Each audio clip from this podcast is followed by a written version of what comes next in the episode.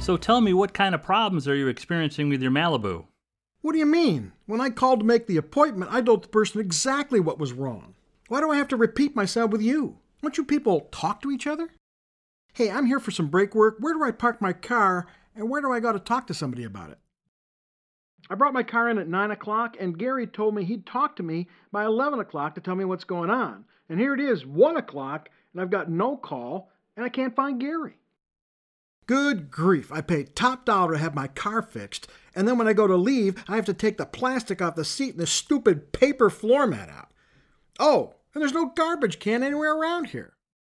None of that sounds very good. I mean, each of the complaints that we heard represent a problem in the business, of course. Each case was an example of a poor customer handoff. Now, the first customer made a service appointment through the store's BDC. He gave the information to the BDC rep, and he didn't understand why he had to repeat himself with the consultant. He expected the consultant to pick up where the BDC rep left off, and frankly, that's pretty reasonable.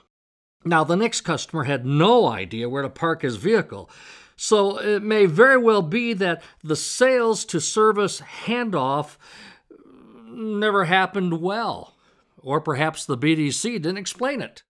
Now, our third customer simply wanted an update.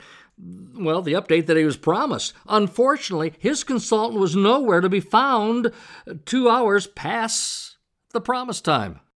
And then that last customer, uh, he just wanted to leave, but he was left trying to figure out how to deal with the seat protector and the paper floor mat. Deal breakers? Uh, maybe, maybe not. But at a minimum, each instant has the potential to water down what would otherwise be a very good experience. The handoff, specifically the transaction between one service provider to the next, or even one step in the process to the next, can cause trouble in the customer's experience. As a professional service provider, you are in a unique position to identify the weak spots in a customer handoff or in a particular process. So when you see these circumstances or are told about them by a customer, be ready to do the right thing. Report it, bring it up for discussion. Uh, be an agent for positive change in your dealership. The secret word is appreciate.